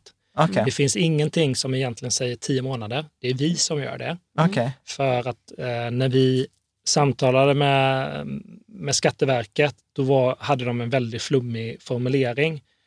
Och det var om slott och herrgårdsbyggnader, eller flygelbyggnader. Och då tyckte vi att är det inte lämpligare att ni har ett exempel med ett hus och ett attefallshus Ja. och att det är med uthyrning till studenter med. Och Mm. Därav säger vi tio månader. För när de säger att du hyr ut ett attefallshus till studenter under terminerna och använder det själv resten av tiden, Ja, då, då är det, tolkar vi det som tio månader. okej. Så därav kommer tio månaders regeln. Men, vi kan men, inte, men om vi, vi kan inte nej, säga nej, men jag fattar om- det. Men om vi vänder på det. Mm. Mm. Om jag har någon som betalar 5 000 kronor i månaden i 12 månader Mm. så blir det inte privatuthyrning. Nej, Så bra, så då kan vi vända på det och säga inte så. skattemässigt. Inte Nej, skattemässigt. Och inte om det är tio, eh, det kan ju vara det kan ju vara 10 000 i månaden i 12 månader också. Så Mm. summan Nej, har nej, nej, ingenting nej, med det att nej göra. utan det är perioden. Liksom, Ja. Att det är hela, att det är en ja. oavbruten period. Bra. Mm. Är det någon annan sån här grej som är så här civilrättsligt eller skattemässigt viktig? Eh, ja, jag skulle säga civilrättsligt så är det ju, mm, då pratar vi ju hyreslagen Mm. och eh, privatuthyrningslagen då, som är avstegen ifrån den vanliga hyreslagen. Och där är det ju, det, de viktiga grejerna där, det är ju just det att den inte har besittningsrätt. Hyresgästerna. Ja. Den Om du första. har en. Om du har en hyresgäst, då har den inte besittningsrätt. Okej. Så att, eh, det, Och det gäller oavsett om jag har en i garaget och en i Ja, apparaten? Det, det är din första, privat, din första uthyrning som du har i privat regi, gäller den lagen. Men, eh, men säg att den byts ut om två år. Mm. Då gäller det inte den andra? Eller Jo. då är den nummer tre. Nej, Den är nej, nummer vänta, tre, men den är nej, fortfarande men- först. Nej, Kan men vänta, vara? vänta nu, vänta nu. Så var tydliga mot tittarna då. Om jag har en lägenhet, jag hyr ut den, bara den, Mm. då är det min första privatuthyrning. Skitsamma om den hamnar i vilken skatt den hamnar i. Är Ja. Min första privatuthyrning, jag äger den privat. Ja. Den har ingen besittningsrätt, den hyresgästen. Skaffar jag en till, alltså jag hade ett tvåfamiljshus och Ja. så skaffade jag ett attefallshus på tomten. Och den här, nummer ett, har bott där hela tiden. Jag börjar hyra ut en lägenhet till. Den här, den räknas inte civilrättsligt som privatuthyrning. Så den lyder under vanliga hyreslagen. Jag kan inte säga upp den när som helst och allt det där. Okej. Förstår du? Nu bor båda där. Då flyttar ettan bort. Ja. Den som flyttar in där, det blir min hyresgäst nummer tre. Och då gäller vanliga hyreslagen igen. Så där, vänta, där, där blir det så då att då har jag min första, andra, tredje. Enda sättet att bryta det, det är att när den har flyttat så måste den här flytta bort också. Och då börjar det om från början. Ja, och då börjar de från början. Och det spelar ingen roll om jag väljer att flytta in där eller där. Då börjar Okej. de från början. Eh, då tar vi läsarfrågor. Mm. Fredrik Tuvesson, vilka typer av boende, boendesituationer har de hyrt ut och hur har det fungerat? Så det känns som ni har testat alltihopa. Ja, vi har Mm. hyrt ut vårt eget korttids privatuthyrning. Mm. Eh, första gången vi gjorde det, alltså de hade haft så roligt. Värsta det, festen. Värsta festen. De hade spytt, de hade rökt inomhus, allting. Så då tänkte vi, det här gör vi igen. För det kunde ju inte vara den bilden vi hade av att hyra ut kort tid på Airbnb. Ja. Eh, så då har vi hyrt ut ett par gånger till och då har det funkat. ja. Eh, så vi har en bra bild av Airbnb. Vi fick, eh, Ja, men alltså, vi fick lärdomen var väl att kolla att de har såna här rekommendationer. Precis. Eller så här referenser. Nej, ja, men så ta referenser. Eller, eh, Men korttidsuthyrning via Airbnb, de har ju liksom försäkringar, de har liksom en, en rutin på när sådana här saker händer. Tack. Eh, sen har vi ju eh, privatuthyrning i eh, ja, Attfall. attefallshus eller i vad heter det, ett tvåfamiljshus. Då. Ja. Mm. Sen så har vi, vi har ju haft privatuthyrning i en extern stuga. Mm. Ja. Mitt gamla hus då. Ja, Där kunde man ju ha privatuthyrning Ja. som en övergångsregel. Men ni har aldrig tänkt på att göra ett fastighetsbolag? Jo, men det har vi. Ja. Så, så idag så har vi ju också, då har vi ju ombyggda, vi har ett ombyggt hus. Ja. Eh, så, så vi skulle kunna sälja det som en villa, men det är i näringsverksamhet. Vi har ju valt att driva det i enskild firma, Mm. eh, fastighetsbolaget då, och det är ju ett jättelitet, alltså det är Mm. tre, tre uthyrningar. Mm. Eh, men för oss är det det bästa. Mm. Eh, och många säger ju liksom att ja, men eh, ska du ha fastigheter, då ska du ha det i aktiebolag, ingenting Mm. annat är bra. Och då säger jag, lyssna inte på den personen, för då har inte den koll. Mm. För du måste titta på det specifika fallet, hur din ekonomi ser ut och så vidare. Mm. Privatuthyrning är oftast det absolut bästa, det enklaste att komma igång med. Eh, anledningen till att vi har enskild firma, det är av två anledningar. Dels för att det gör att vi kunde ha mycket högre belåning, det vill säga att lättare att komma igång. Eh, och, Bankerna är lite mer kinkiga med att låna ut till AB för att köpa fastigheter. Ungefär speciellt första gången man köper. 65 procent Ja. kanske de Ja. lånar ut och så behöver du hosta upp 35 procent själv. Ja. Medan om du köper en fastighet till Så- som privat En, som en enskild firma. Ah, så kan som det ju, privatperson. privat så blir det ju liksom, vad har vi, 85 Så, procent? så då köp, köpte vi privat, hyr ut som en enskild firma. Mm. Eh, och nummer två för oss där, det handlar om att ja, men eftersom vi båda två, vi är ju inte anställda utan vi har varsitt eget aktiebolag. Så vi kan ju välja om vi tar ut lön eller inte. Så när den här enskilda firman börjar gå med vinst efter renover- avdragna Mm. renoveringar och så, då beskattas det ju som lön. Och då behöver vi ju inte ta lön från ABn om vi Och vill. då kan man ta ut den. Ja. Plus att eftersom vi inte arbetar så mycket där så kan dess, det dessutom klassificeras som en passiv näringsverksamhet. Och då tar man bort, då minskar Egen- egenavgiften Mm. med det som normalt skulle läggas till pension. kan man säga. Så, det, så, så därav att det är bättre för oss med en Mm. enskild firma. Be- behöver man vara- liksom vara gift med en skatteredovisning? det underlättar ju obviously. men det, det är klart att det har varit men- mycket lättare för mig. Eh, det. nej, men, men, men så här, eh, Men vi hade- kan, men så, nu så här, men så här Isabel, om jag går till en vanlig redovisning, kommer de, kun, de kommer inte kunna det här? Eh, nej, alltså vanliga redovisningsbyråer jobbar ju med bolag Ja. eh, på ett annat sätt. Så att det här är ju mycket mer eh, blandat med privat. Privat, ja. Mm. Så att eh, det här är ju någonting som, alltså när jag jobbade på byrå, vi hade inga sådana här uppdrag. Nej. Eh, och eh, jag skulle säga att Jag, jag skulle det här säga är så ju här, någonting som vi har fått lära oss. Ja. Ja. Jag skulle säga så här, har ni sådana frågor, mejla till Isabelle. Du har ju en redovisningsbyrå. Så, Mm. får, så får man eh, liksom helt... För, för jag, jag, det, detta är så roligt. Jag, jag känner att jag har vissa sådana, oh shit. För jag har ju alltid sagt, alla borde ha ett AB. En enskild firma borde man inte få förrän man har haft ett AB i tio år och visat att man kan klara av ett AB, då får man ha en enskild firma. Och här säger ni så här, ja, det är ju inte helt sant. Och jag kan ju inte liksom ens argumentera mot Men man, det. man kan Nej, säga, men eh, om det hade varit mer likvärdigt då hos Mm. banken till exempel, då tror jag kanske att vi hade lagt det i ett AB. Det vet Ja. jag inte. Ja. Ja. Men det är ju också annan skatt när du säljer fastigheten sen. Mm. Det är ju också ganska billigt. Det är 27 procent istället för 22 då. Ja. Som du har när du säljer din villa. Och, och om Så du ska det- sälja i AB så är det ju antingen att du säljer den inuti AB, då bolagsskatt Ja. om du får vinst, eller så får du sälja hela AB och då är det Ja. kapitalbeskattning på 30 procent. Så, att Så det, det är liksom li- olika. Ja, så, här, men det är saker, det var inte helt självklart i alla fall. Nej, Eh, absolut men, inte. eh, Men det är, Men, eh, jäkligt, men det är jävligt fråga- intressant. Du hade ju en fråga om vi hade velat ha ett fastighetsbolag. Ja, Ja. tack. Ja, så. Alltså om, eh, om banken hade gått med på det så Ja. hade eh, vi varit eh, jätteglada. Ja. Jag hade gärna haft fler fastigheter. Och är det fortfarande, för det är många som säger att det är så dyrt med fastigheter nu.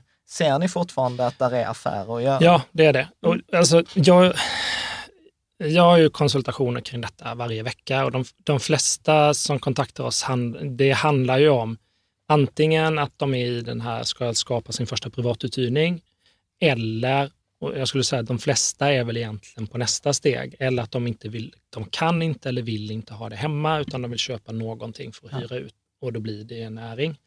Eh, och det är ju det absolut vanligaste, men det, man, det man också ska tänka på där, fördelen med att skapa det i privatuthyrning, ser jag två till.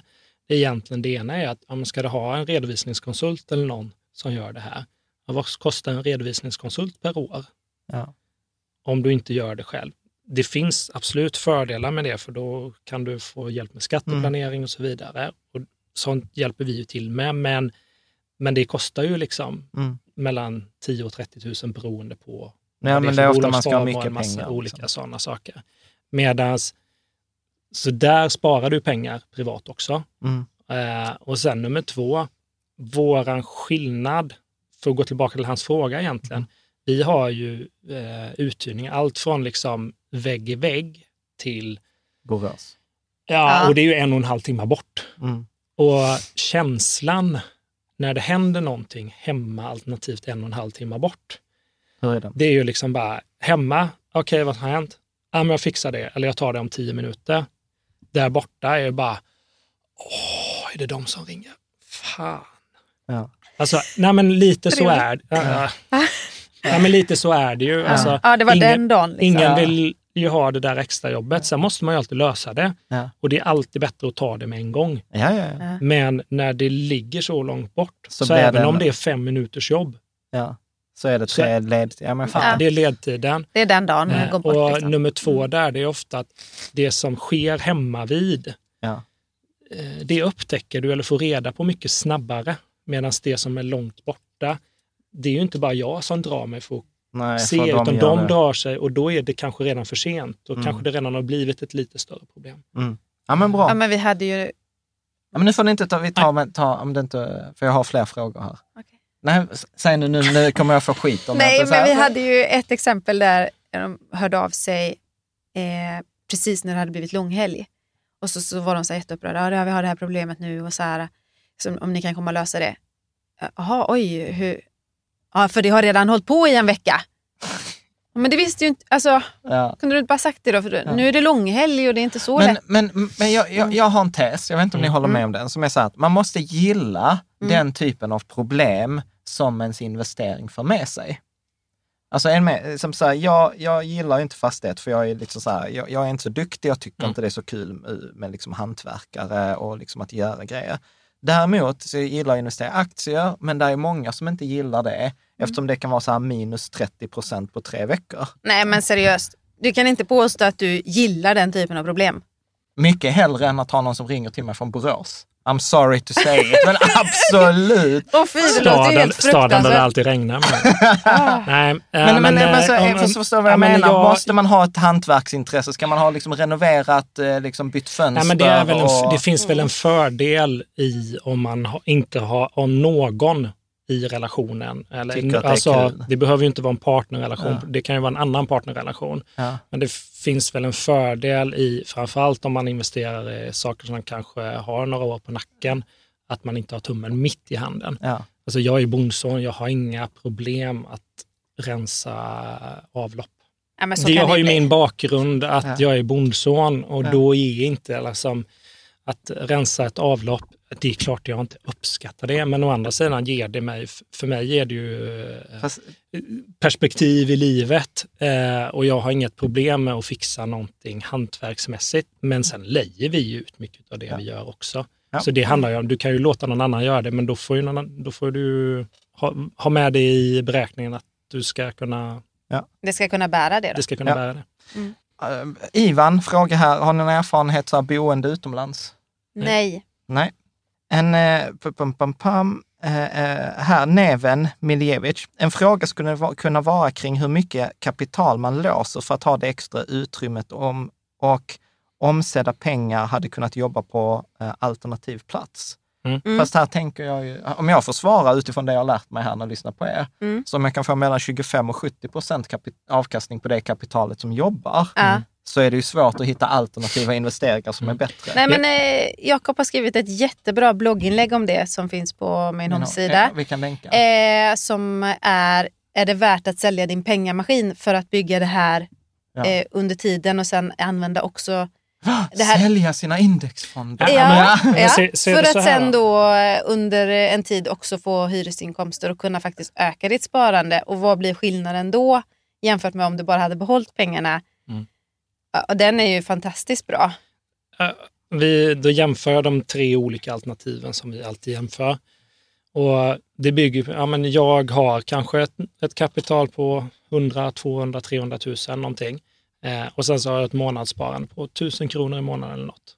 Okej, men om jag då, om det är de 200 000 jag behöver för att skapa uthyrningen, kontantinsatsen, dels så kan jag ju ofta belåna upp fastigheten igen Mm. till samma nivå. Eh, och då kan man ju tycka att det är riskfyllt att låna och betala 2% ränta till 8% avkastning på indexfonder. Då tycker man det.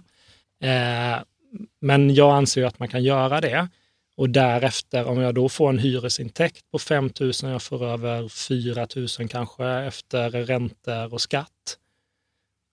Jag har ett sparande sedan tidigare på 1 000, då kan jag kanske lägga 3 000 och fortfarande få en större guldkant i vardagen. Mm. Mm. Och då är du uppe på betydligt högre summor ganska snabbt. Mm.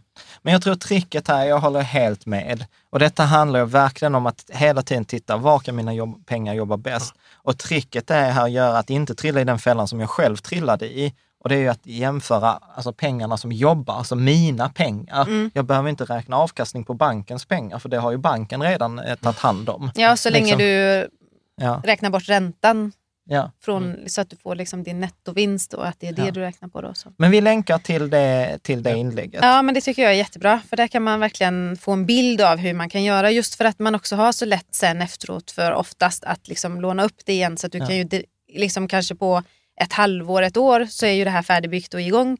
Så kan du ju lägga tillbaka pengarna. Precis. Mm. Bra. Pam, pam, pam. Johan Söderos, fråga om tips på försäkringar. Funderar på att hyra ut hus och segelbåt.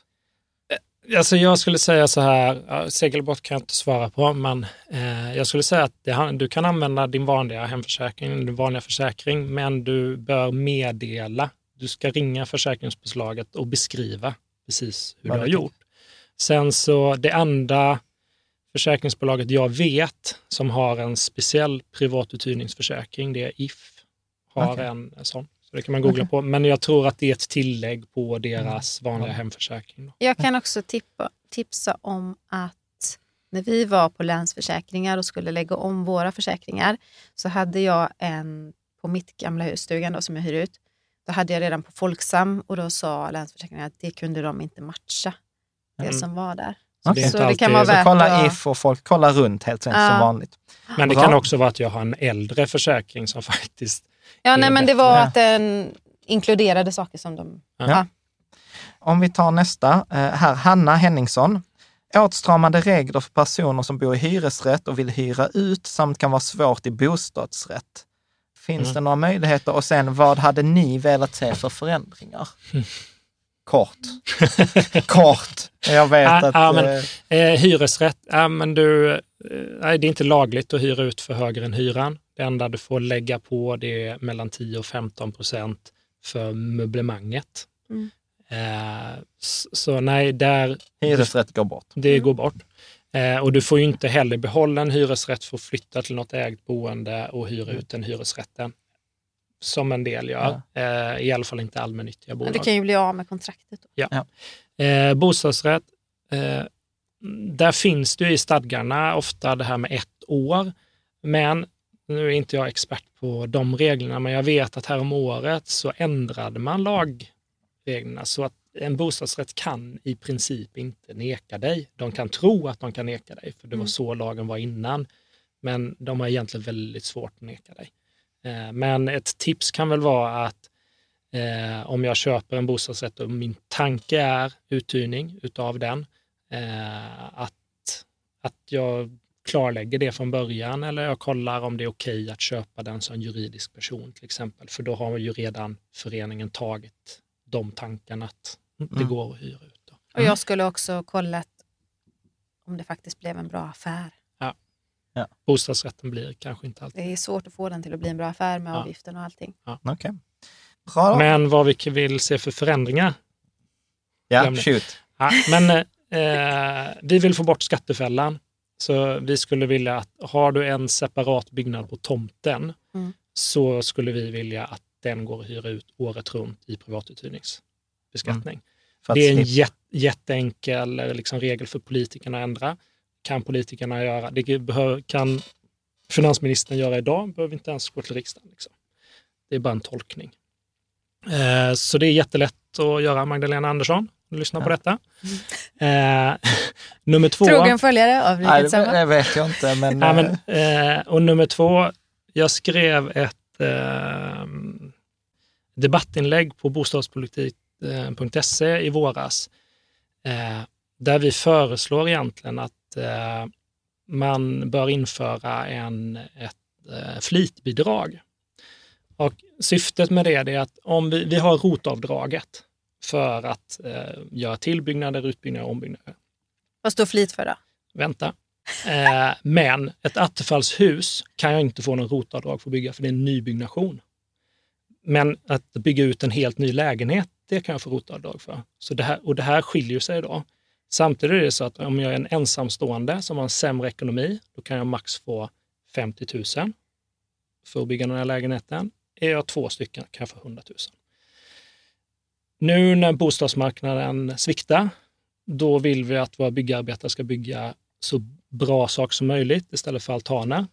Inför då ett flitbidrag på 150 000 som inte är knutet till hur många som äger fastigheten utan är knutet till fastigheten, alltså tomten. Eh, och är knutet till att du bygger en extra lägenhet oavsett om det är attefallshus eller något annat. Eh, 150 000, en byggnation på 600 000 då får du tillbaka 150 000 i momsen. Så det är ett nollsummespel. Det vill säga, och jag, jag har skrivit ett blogginlägg och visat det här, alltså staten skulle tjäna någonstans mellan, jag tror det är 260-270 000 per lägenhet utan att behöva lämna ut en spänn. Det är en no-brainer. Gör det bara. vad står flit för då? Eh, fastighet med lägenhet i tillägg. Men jag Alltså. tycker fl- alltså flitiga Ja, människor, ja, ja, liksom, det, må, absolut. det Jag måste det heta var bra. något catchy. Ja, men precis. Ja, men det är skitbra. Flitavdrag. Ja. Bra. Mikaels fråga var fallgropar. Det har vi pratat om. Mm. Vi har pratat också, vad, vad känner ni att ni har fått offra? Känner ni att ni har fått offra någonting? Det är från Hanna Henningsson här också. Ja. Ja, men det känner jag nog. Eh, jag kände ju att det var en ganska stor uppoffring att flytta ifrån stugan. Eller mitt gamla hem. Liksom. Mm. Och när vi är där ibland, när det är mellan hyresgäster och så där, och vi är där och fixar och vet, så, går vi båda och bara så här, "Ah, vad mysigt det är här ute. Liksom. Om vi kanske ska flytta hit när vi blir gamla. och du vet så här. Men eh, vi har ju det är inte så att vi har flyttat från, eh, från slott till koja. Liksom.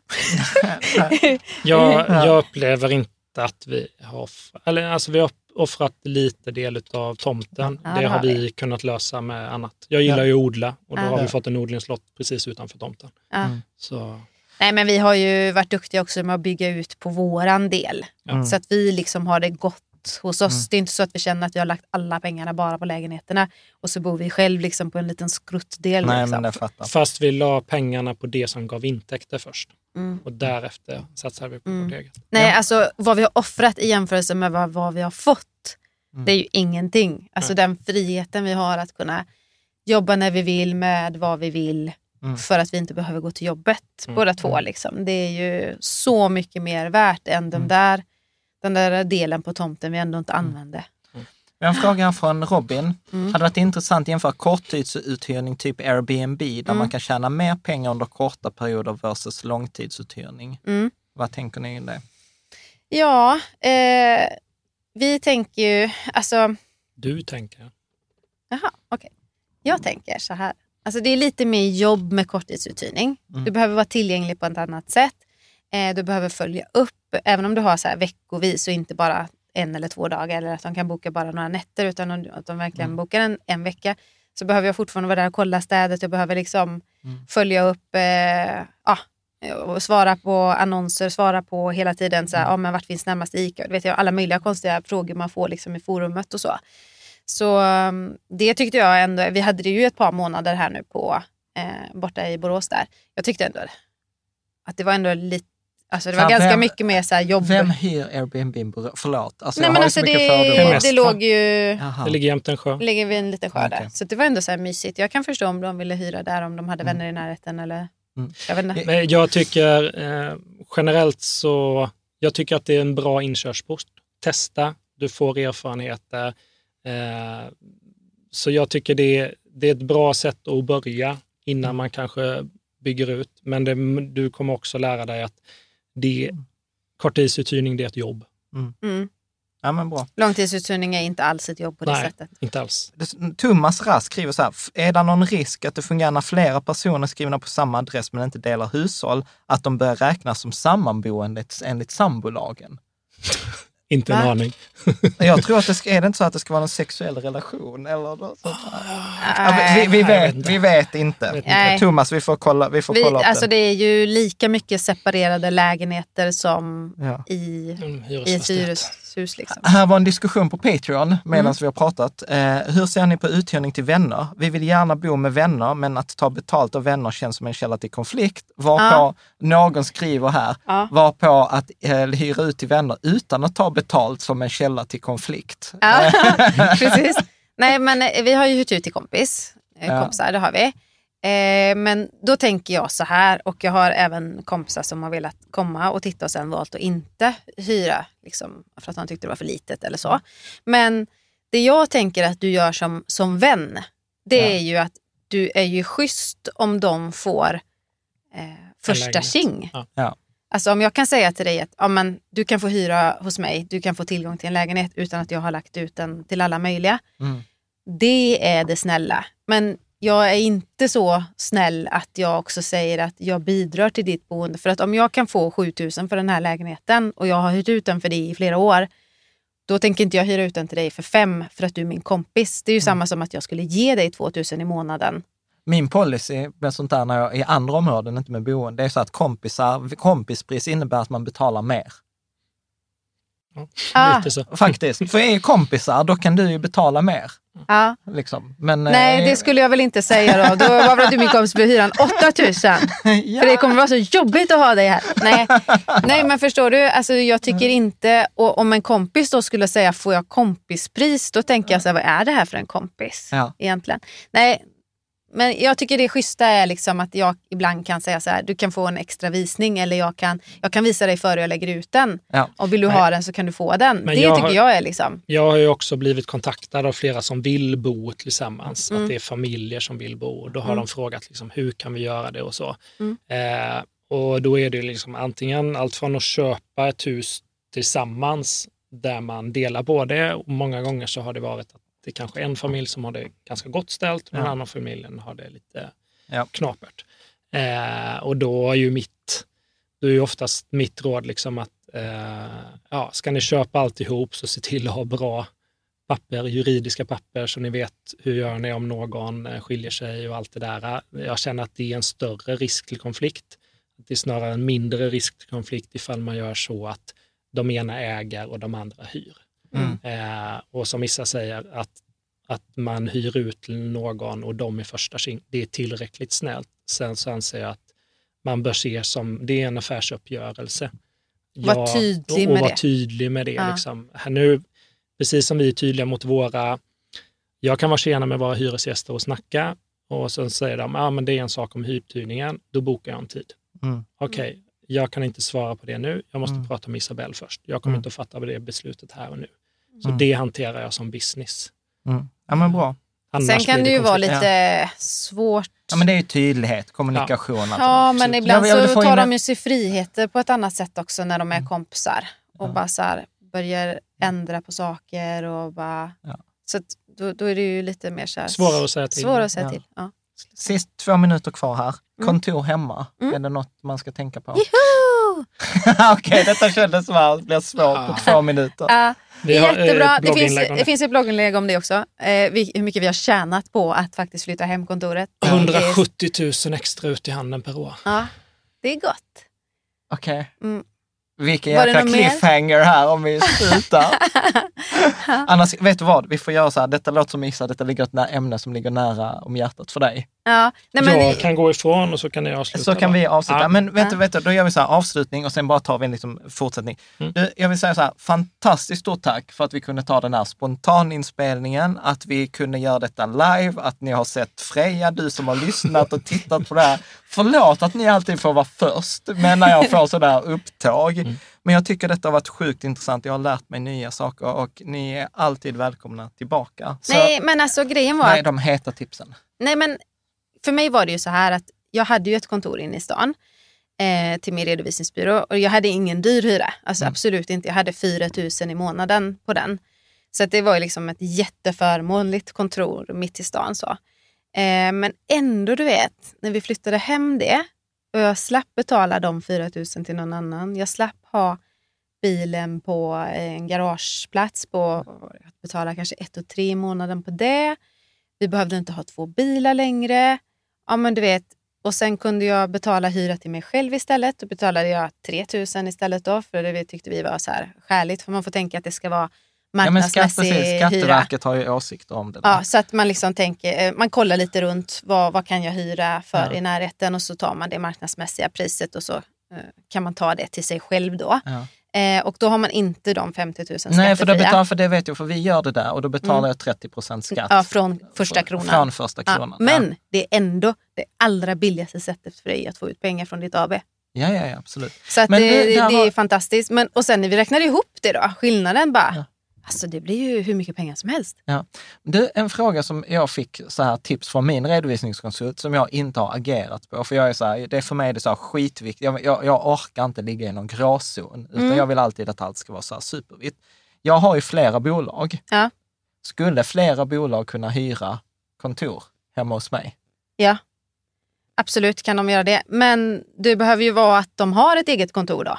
Ja, Du kan ju inte ha samma rum. Som betalar, här, betal- tio bolag betalar 3 000. Nej, det har jag inte tänkt. Nej, men jag och Jakob har ju att vi delar liksom ett kontor. Ja. Men då när, när vi startade Main Home och jag tyckte att du kan också betala lite på hyran, inte bara Bookkeeper. Ja, Då, de 3000 jag betalade, då splittade vi på dem då, så det blev 1 och 5 Var. var, var då, istället. För att vi delade Ja. ju på den ytan. Och sen kan det ju vara att du hyr ut den här studion till exempel. ja, Och den kan du ju hyra ut till ett fast pris, alltså per tillfälle. ja, Ehm, så att det kan ju vara att, om men vad hade det kostat för dig att hyra en annan studio ja, med liknande setup Ja. i närheten? Ja men säg att det hade kostat eh, 1000 kronor gången. Ja. men då kan du ta 1000 gånger gången här Okej. också. ja. Oavsett till vilket bolag. Ja, ja. Det gäller då. Okej, Toppen. Bara, är det någonting mer man ska tänka på? Det är så här separat ingång och att, eh, eller Nej, inte när det är AB. inte när det är AB? Nej. Okej, det är bara när det är enskild firma. Ja, då är det, eh, men där är, alltså du behöver, ehm, du behöver bara tänka att det ska vara marknadsmässig hyra. Ja, okej. ja bra. Mm. Eh, toppen. Du, en sån här bonus, separat grej. Nu är detta, eh, detta är så här ett, mest ett exempel. Jag satt och eh, käkade lunch med min revisor. Ja. Eh, och, eh, och en annan kompis. Och du vet, så ibland när man sitter och käkar lunch så får man ju så här kloka och mindre smarta idéer. Men en grej som vi kom in och pratade om, som vi inte har listat ut än, så detta är kanske fråga. Det är ju så här, vi sa så här att när man får barn Ja. så borde man ge ett aktiebolag till sina barn som doppresent. Okej. Och sen ackumulerar man en sån här K10 Ja. under de 18 åren som de växer upp och sen Mm. när de är 18 så får de en present med ett utdelningsutrymme på 170 000 gånger 18. Mm. Är det möjligt? Mm, jag tror att det är möjligt rent juridiskt. Ja. Eh, men frågan är om du tycker att det är värt det. För att vi har också tänkt lite så här, Ja. vi kanske skulle göra till något av barnen, eller något av- av barnen. Vilket ska vi välja?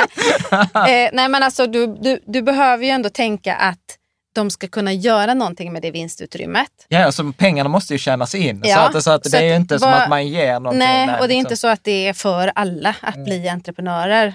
Det kan vi väl vara. Överens om, Ja. absolut. Så att, eh, det är en liten chansning där då i do- doppresenten. och sen är det så här, ja, men har du möjlighet att göra de eh, grejerna du behöver göra själv. Ja. Har du möjlighet att göra bolagets deklaration och årsredovisning själv varje år. Ja, då är det värt det. Men Då kan det kanske vara värt det. Men ska du leja bort det så är ju bara det 5-10 000 om, om året. Ja, ja. Så Ja, aktiekapitalet är förbrukat. När- Innan de hinner fylla fem går de för sin första konkurs. KB, eller så här, sin första KBR. Liksom. Ja, men bra. Jag känner, jag vet vad, det, känns så här, efter två timmar, jag tror vi ska gå på och heja på, på Jakob. Ja, det Eh, gör du, vi. du, Isabelle, fantastiskt stort tack. Eh, Tack och till, själva. eh, och till dig som lyssnar, har ni frågor kring privatuthyrning eller kring just de här liksom, skattereglerna så, så driver ju ni mainhome.se. Ni har ju en redovisningsbyrå som heter Bookkeeper som är så här specialiserad på just den här typen av frågor. Och jag lägger ut kontaktuppgifter och det är på mainhome.se. Mm. Du, där kommer en fråga här nu för två minuter sedan. Vi tar den också. Elisabeth, hur funkar det när man både hyr ut till sitt företag och privatuthyrning, besittningsskydd, skatteregler? Mm, ja, okej. Eh, du kan ha både och. Vi har ju det. Ja, Eh, och eh, ditt egna företag räknas som, eh, som dig då, eller som närstående kan man säga. ja, Eh, så att eh, jag behöver inte... eh, Ja, det, det blir ju att du behöver ha dem som två olika delar i din deklaration men det räknas ändå ihop på samma ruta om man säger i slutet. i slutet ändå. Men du behöver räkna det på två olika sätt då, eftersom den ena ger de här 50 000 skattefria och den Ja. andra gör det inte. Ja. Eh, Förlåt, nu blev det... Ja, Alltså du behöver summera det då. ja. ja men bra. Mm. Men det är fullt möjligt. Där slutar vi. Ja men det gör vi. Helt enkelt. Tack så hemskt mycket. Ha en trevlig kväll eh, och tack för, eh, för uppmärksamheten.